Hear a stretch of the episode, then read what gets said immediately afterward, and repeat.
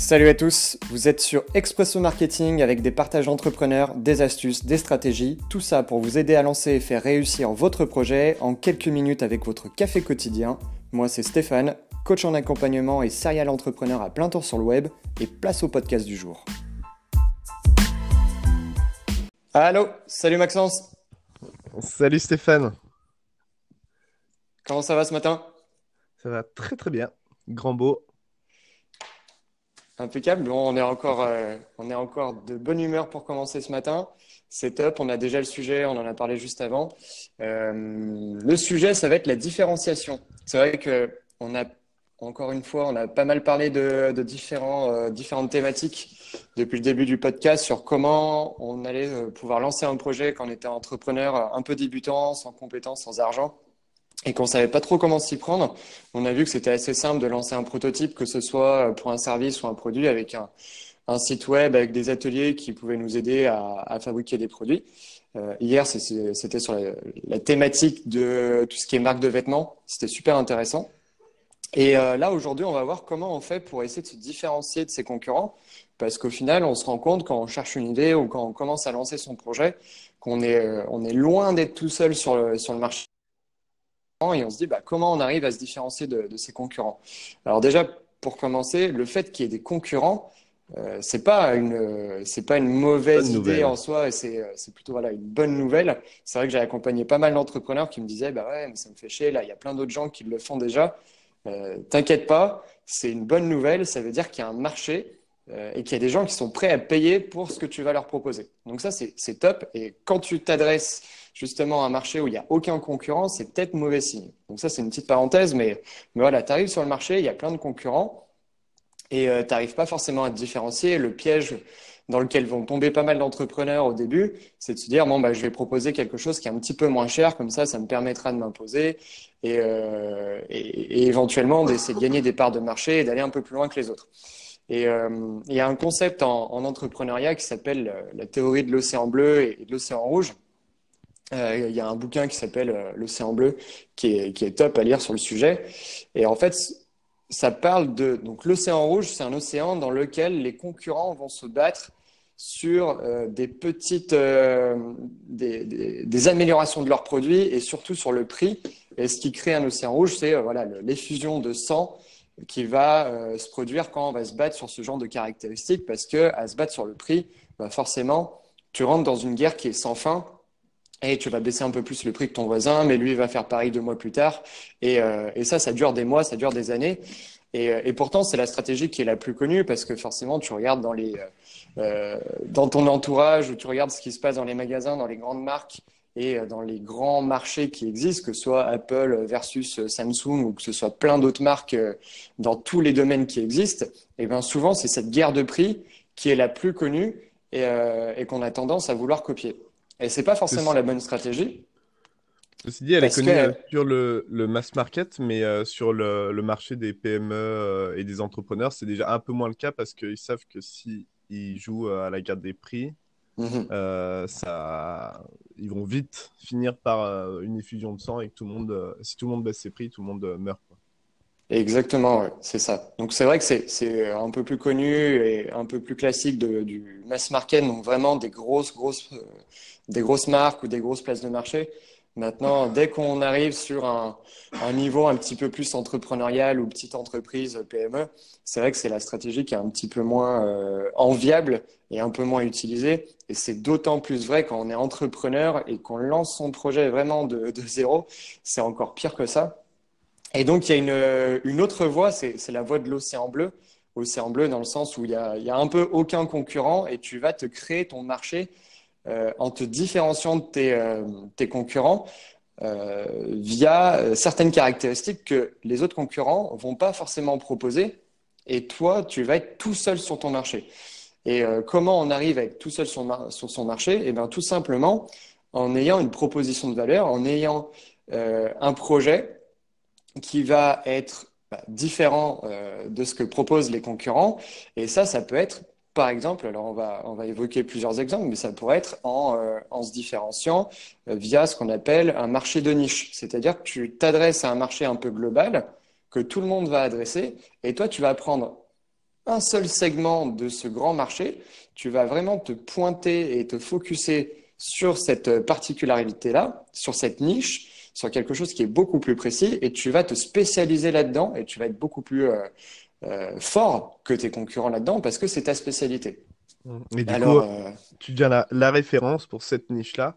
Si, par exemple, je sais pas, as l'exemple de la grande distribution, par exemple, tu peux avoir le, le, enfin, tu vas avoir des carrefours, tout ça, et puis tu vas avoir une ancienne bio et bah, si l'enseigne elle fait que du bio, euh, et bah, du coup elle va être reconnue et dans la population des gens qui mangent que bio, euh, ce sera euh, la référence, c'est ce magasin. Et donc du coup, tu auras beaucoup plus de facilité à attirer des clients parce que justement, toi, tu fais pas autre chose que du bio. Carrément. Bah, c'est la, la, stratégie de pas mal de grosses enseignes qui ont essayé de, se spécialiser. Euh, après, ça reste des, des, marchés qui sont quand même énormes, mais ça peut complètement fonctionner sur des tout petits marchés. Euh, voilà, hier on parlait un peu des lunettes de, bois, parce que voilà, c'est un projet dont on parle aussi par ailleurs. Mais lunettes de soleil, au début, tu avais lunettes de soleil, on va dire un peu euh, classique pour tout le monde, et puis après, ça s'est spécialisé en lunettes de soleil pour euh, les femmes, lunettes de soleil pour les sportifs, lunettes de soleil euh, pour les gens qui ont une certaine conscience éthique où il y a un certain type de bois qui va être utilisé. Et en fait, tu peux limite toujours te spécialiser encore plus. Euh, jusqu'au moment où ton marché il est réduit à deux personnes qui sont intéressées par ton produit. Et là, c'est pas suffisant. Et, D'ailleurs, ça me fait penser à ça. Alors, c'est c'est pas au niveau de l'entreprise, mais c'est au niveau de, des gammes de produits. Je trouve ça hyper malin. Euh, moi, je sais pas toi, mais je suis fan de, de Decathlon. Enfin, je trouve qu'ils ont vraiment euh, de, un marketing de, de, génie. Et eux, leur promesse, c'est euh, le sport pour tous. Et donc, ils ont de l'entrée de gamme comme des trucs beaucoup plus techniques. Et je sais pas si tu as vu, mais par rapport aux autres magasins, donc les autres magasins, peut-être maintenant, commencent un peu à les copier. Mais tous les produits sont catégorisés. Enfin, je veux dire, tu n'achètes pas une paire de baskets tu achètes une paire de baskets euh, pour le randonneur occasionnel qui pratique euh, 2 à 3 heures euh, par semaine et euh, par temps sec. et par temps sec, quoi. Donc, c'est hyper spécialisé. Et en fait, quand tu vois le produit, du coup, tu vois toute la description et tu te dis, putain, ce produit, ah ouais, c'est pour moi. Je vais me balader quand il fait beau. Et puis, bon, je suis pas non plus un grand fanat de, de marche. Et voilà. Sinon, bah voilà, tu as le truc pour l'expert, tu as le, euh, quand il fait beau, quand il fait mauvais, sur terrain glissant, sur terrain escarpé. Et vraiment, tu te projettes quand tu vois le produit. Et du coup, tu euh, es embranché, on va dire, sur, euh, sur une quantité limitée de produits. Donc, il va être deux, trois produits qui vont correspondre à ta pratique. Et dans ces mhm. trois produits, bon, tu as une échelle un peu de, de prix. Et tu as forcément envie de l'acheter parce que tu dis, putain, mais en fait, ce produit est fait pour moi. Et euh, je trouve ça euh, hyper malin. Parce que, euh, voilà, comme tu dis, le, c'est l'hyper spécialisation. Et bah, du coup, au lieu de dire normalement, enfin, avec une paire de baskets, grosso modo, tu peux tout faire. Tu peux marcher, tu peux courir, tu peux faire du, du, trail, comme tu peux faire de la marche, comme tu peux aller faire un foot avec. À la, enfin, il y a, il y a 20 ans, on faisait pas la différence. Et en fait, hmm. ils ont réussi à créer cette hyper spécialisation en fonction des pratiques alors peut-être qu'ils ont développé les technologies pour des, des chaussures qui mais euh,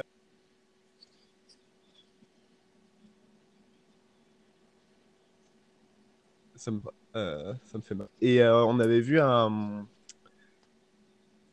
fait pour préparer une salade. Et tu vois, rien que le fait de ça permettait de se projeter et de se dire putain, ça c'est un plat pour faire une salade. Mais en fait, c'est un plat pour battre des œufs, pour faire de la cuisine. Enfin, il y avait rien. voilà.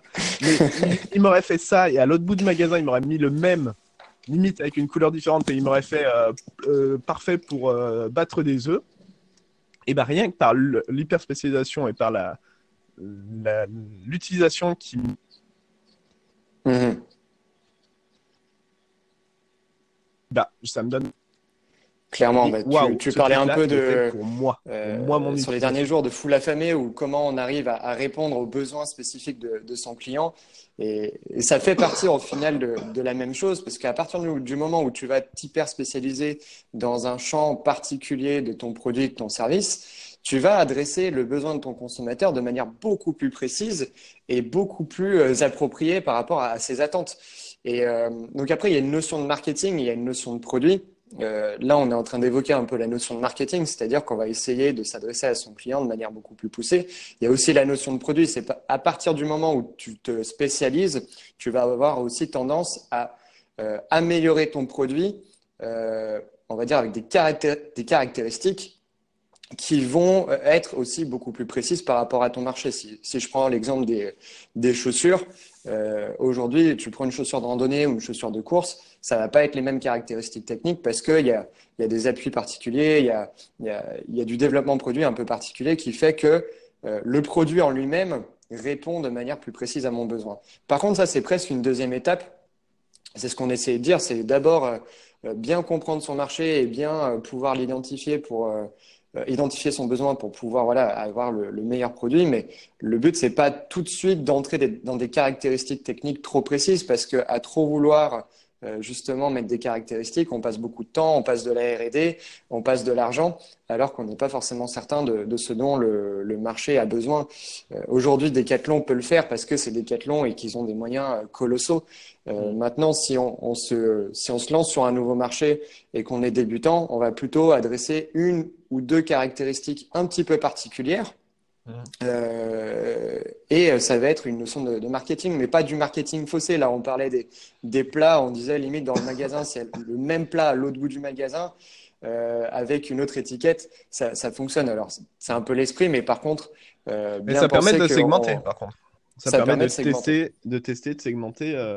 tu vois là, je prends un autre exemple. Je mets un moment, je me suis inscrit à un gars qui, qui fait du conseil par par email et et en fait, il a donc c'est il envoie un mail euh, par jour et euh, il parle de plusieurs sujets. il va te parler euh, de copywriting, de marketing, d'entrepreneuriat et de SEO, enfin d'optimisation Google. Et ces quatre thématiques, et s'il dit qu'il aborde ces quatre thématiques dans ses mails, les gens vont pas forcément le suivre parce qu'il y a forcément quelque chose qui les intéresse pas dedans. Et, hmm. et donc du coup, là où il est malin, c'est que quand tu euh, tombes sur euh, sa page, et en fait c'est le principe un peu des, landing pages, mais bon ça on, y reviendra un peu, un peu plus tard, c'est quand tu tombes sur sa page, grosso modo il s'est arrangé pour que de là où tu viennes, tu tombes pile sur la bonne page qui t'intéresse. Donc moi par exemple ça allait être le, la rédaction de page de vente. Euh, donc je dis waouh ce mec en fait c'est un expert de la rédaction de page de vente. Et je m'inscris du coup à sa, à sa liste. Et une autre personne va tomber sur son site, bah, pas forcément euh, très qualifié, euh, il va dire bah, pourquoi vous êtes là? Est-ce que vous êtes là pour euh, le SEO bidule? La personne elle choisit un choix parmi quatre et lui dit ah bah ça tombe bien, inscrivez-vous à ma liste parce que j'en parle dedans. Et juste le fait de, de, créer cet embranchement au début en disant ah mais en fait j'ai exactement le truc qu'il te faut, même si in fine c'est le même truc, ça permet de quantifier, de segmenter ton marché sur qu'est-ce qui les intéresse. Et tu pourras adapter ton offre après, même si pour le moment elle n'est pas adaptée et qu'elle est similaire pour tout le monde. Ça te permet au moins Carrément. de Carrément. Bah déjà, dans un premier temps, ouais, ça te permet de segmenter et, du coup de t'adresser de manière beaucoup plus précise à ton marché. Et après, il y a une deuxième étape dans la différenciation, parce que c'était un peu le, on va dire, l'axe dans lequel on a essayé d'aborder ce, ce, podcast. C'est euh, la différenciation, c'est ce qui te permet d'avoir à peu près la même offre que tes concurrents, mais quand même d'essayer de t'en différencier. Donc, on avait parlé de, de s'adresser à un marché très très particulier pour avoir une offre qui est beaucoup plus euh, précise. Donc voilà, on pouvait citer, euh, je l'ai pas mal cité, mais Andy Voyage, qui s'appelle Moby Travel maintenant, lui, il a dit, bah, euh, je vais m'adresser vraiment au, marché particulier des gens qui, euh, qui ont un handicap et qui veulent voyager. Et en fait, Airbnb, euh, dans les choix qu'ils ont dans toutes, les petites cases quand tu filtres euh, les, hébergements, tu as la possibilité de cocher la case euh, pour personnes handicapées ou tu vois d'avoir un, un ah, service qui est adapté.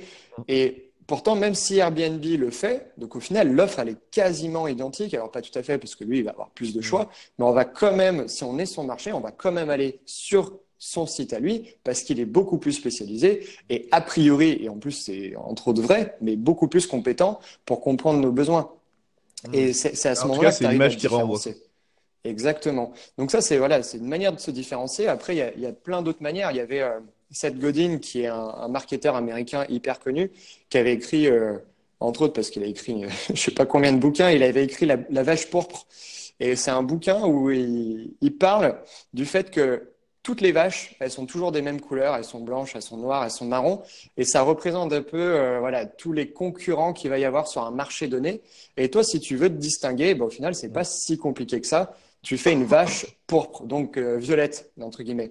Et cette simple caractéristique de couleur va te permettre de te, différencier, d'être visuellement attractif et euh, d'attirer des clients. Donc ça peut être, enfin tu peux te différencier sur de la couleur. Typiquement, tu es une boîte de céréales.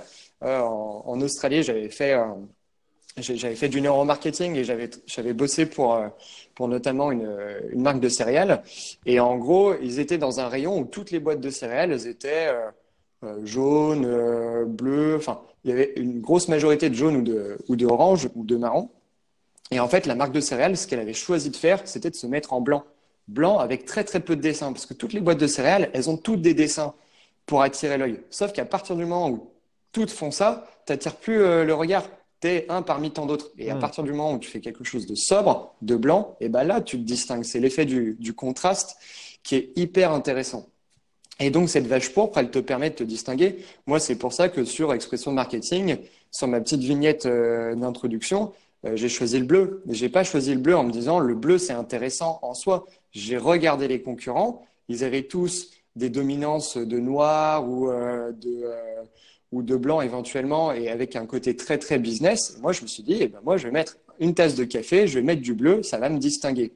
Et pour autant, c'est pas c'est pas éloigné de mon offre de euh, de, podcast. Si ça n'a rien à voir avec ce que tu offres, ça n'a rien à voir. C'est pas la peine de le faire, mais au moins ça te permet de te distinguer et d'attirer le regard, d'attirer des clients. Et, euh, donc, ce fait de se distinguer, tu peux le faire par de la couleur, tu peux le faire aussi par des caractéristiques dans ton produit, tu peux, euh, tu peux le faire par plein de choses. Mais c'est vraiment hyper important de comprendre que tous les concurrents vont, vont être noyés un peu dans la masse et que toi, tu dois euh, t'adresser à ton marché par quelque chose de différenciant. Et ça, souvent, ça passe par donner du caractère, donner de la personnalité à ton projet. C'est un peu le problème de tous les entrepreneurs qu'on accompagne au début. Euh, là, moi, je fais de l'accompagnement sur Strasbourg. Il y a une liste d'entrepreneurs que je vais euh, commencer à accompagner. Quand je lis le, leur pitch de départ, euh, c'est un pitch de départ que j'ai vu 25 fois. Et euh, ça ne veut pas dire que ça va pas marcher ça veut dire que pour l'instant, ils sont noyés dans la masse. Donc, il faut donner de la personnalité à ton projet en disant, bah, moi, je fais ça, je le fais complètement différemment des autres. Et limite, même si ça n'a aucun, aucun, rapport avec ton projet en lui-même. Et c'est la même chose dans les interactions humaines. Tu vas être beaucoup plus intéressé par quelqu'un qui a, qui a un caractère un peu distinct, même limite si tu si, t'accroches pas plus que ça. Il se distingue et là, tu vas être intéressé et tu vas être attiré.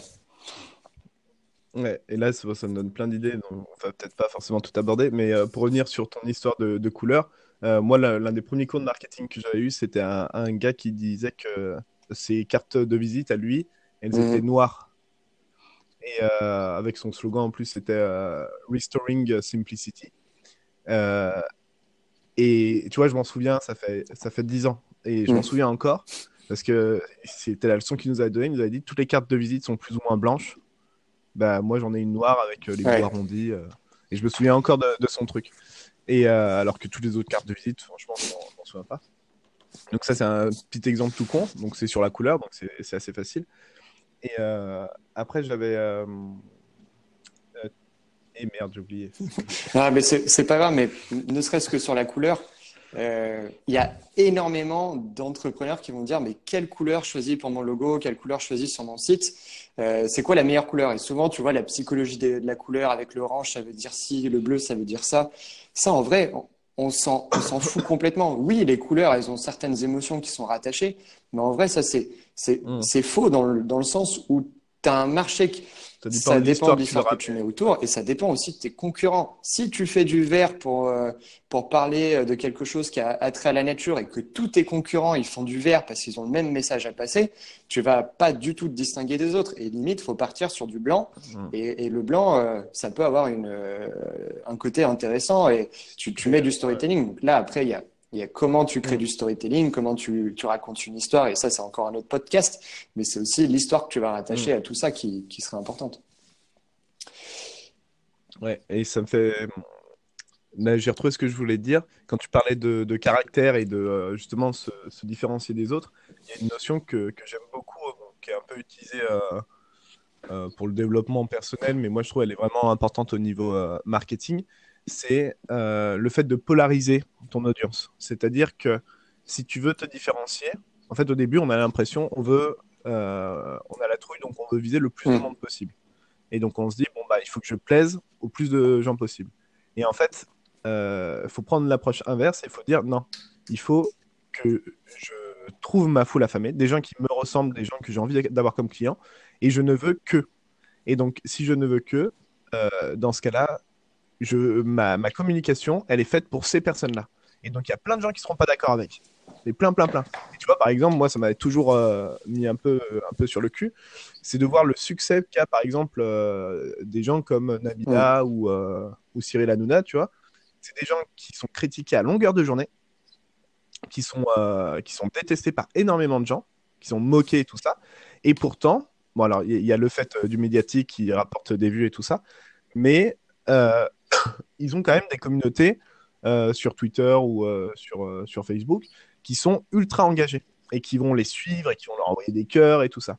Et c'est là où ça donne une, leçon, c'est que même si tu as 90% de la population qui te déteste, si tu as 10% de la population qui t'adore, que c'est ton marché et qui sont prêts à payer pour tes biens et services, dans ce cas-là, en fait, tu, rentable. Alors après, c'est pas forcément quelque chose qu'on a, a envie, euh, on n'a pas envie de se faire détester par 90% de la population, mais euh, avant de se faire détester, tu peux, euh, tu peux juste être transparent. Bah voilà, les gens ils vont se dire bon bah voilà, moi ça, ça m'intéresse pas. Par exemple, du style là pour Andy Voyage, la plupart des gens sont pas handicapés. Bon bah ils vont sur Andy Voyage, ils disent ok c'est cool, c'est un beau projet. Moi ça m'intéresse pas. L'important, c'est pas que ça intéresse pas la plupart des gens, l'important, c'est que ça intéresse toi, la foule. Carrément. C'est ce que euh, Stan Leloup euh, dit énormément aussi dans, dans, ses podcasts et dans ses vidéos. Euh, pour ceux qui connaissent pas, c'est un, un, marketeur voilà, sur, sur le web qui, qui, commence à être bien, bien connu et qui est hyper compétent. Et il dit, en gros, quand il fait ses newsletters, quand il fait ses landing pages, quand il arrive à avoir une communauté, il s'en fout complètement qu'il y ait des gens qui se désinscrivent. Alors, c'est pas qu'il s'en fout complètement, mais une personne qui se désinscrit ou qui ne suit pas son fil, c'est une personne qui n'est pas intéressée et qui n'est pas dans sa segmentation et qui donc n'est pas euh, son cœur de cible. Et c'est très bien que cette personne ne le suive pas parce que sinon ça va lui créer euh, de la pollution. Euh, et on sait très bien, par exemple, sur sur les réseaux sociaux, typiquement sur Facebook, une des stratégies euh, courantes des, euh, des entrepreneurs au début, c'est d'avoir tous ses potes qui likent sa page en disant euh, likez ma page, moi ça me fera plus de likes et du coup ça me fera monter dans les algorithmes. Ça c'est complètement faux et c'est la stratégie inverse qu'il faut adopter parce qu'à partir du moment où tu as plein de gens qui sont pas qualifiés, qui sont sur ta page, c'est des gens qui vont pas s'ils interagissent voilà, c'est des gens qui vont pas interagir, qui vont pas mettre de likes, qui vont pas mettre de commentaires. Et pour Facebook, c'est un super mauvais signe. Et, euh, et c'est la même, euh, c'est la même chose dans, dans l'entrepreneuriat au final. De partout. Euh, en fait, ce qui compte, c'est le, le, taux de conversion. Et tu vois, Google, Amazon, tout, c'est pareil. C'est si par exemple tu mets un produit sur Amazon et qu'il est, il est énormément visité, donc que tu mets de la pub, que tu mets plein de trucs, ça va, tu vas te dire ouais, c'est génial, il y a plein de gens qui vont le voir, donc je vais avoir plus d'achats. Ouais, mais même si tu as plus d'achats, si ton taux de conversion, c'est-à-dire le nombre, le rapport entre les, le nombre de fois que ça a été vu et le nombre de fois où ça a été acheté est mhm. trop faible. Donc si tu as un achat pour 1000 vues, et eh ben Amazon va dire non mais en fait les gens ils tombent dessus, ils achètent par hasard. Donc euh, non, euh, ça ça marche pas. Et pareil pour Google, si tu crées un article euh, qui a un taux de rebond de 95% et qui où les gens ils passent 30 secondes, enfin même pas deux secondes, Google va se dire mais en fait non, ça c'est une fausse piste en fait, c'est une impasse. Les gens se connectent parce que c'est alléchant, mais ils se déconnectent, donc enfin, ils quittent l'article, donc euh, bah, ils sont pas intéressés. Je le, je le remets en bas de la. C'est clair. Et euh, c'est pareil pour, euh, pour Facebook. Si tu as une grosse audience, mais que c'est une audience peu qualifiée qui interagit pas mhm. avec toi, Facebook va dire bah, nous, notre but, c'est que les gens restent sur Facebook et c'est qu'ils ils interagissent ensemble. Donc, s'ils interagissent pas, euh, j'arrête de mettre en avant vos notifications. Donc, en fait, du coup, tu as, une page avec 100 000 personnes, mais au final, il y a 100, 100 technos qui vont voir euh, tes publications. Ouais, vraiment euh, adresser son marché de manière spécifique, avec du caractère, de la personnalité, en se distinguant, en se différenciant. Euh, je pense qu'on pourrait creuser le sujet encore pendant, pendant deux heures, qu'on n'en aurait pas fait le tour. On parlait justement du, du, storytelling juste avant. Je pense que ça pourrait être un des podcasts qu'on fera prochainement sur ce sujet-là. On a dépassé un peu le timing, comme d'habitude, ça fait partie du, jeu. On a 25 minutes. Je te propose d'en finir là. Euh, on reprendra demain sur un autre sujet. Merci en tout cas de, passer du temps, euh, parce que tu es, encore un peu malade et, c'est cool de t'avoir euh, et de donner de l'énergie comme ça alors que tu n'es pas au top. merci Max, je te souhaite une, une, bonne journée et je te dis à demain. C'est un plaisir. Ouais, Allez, à demain. Ciao, ciao. Salut.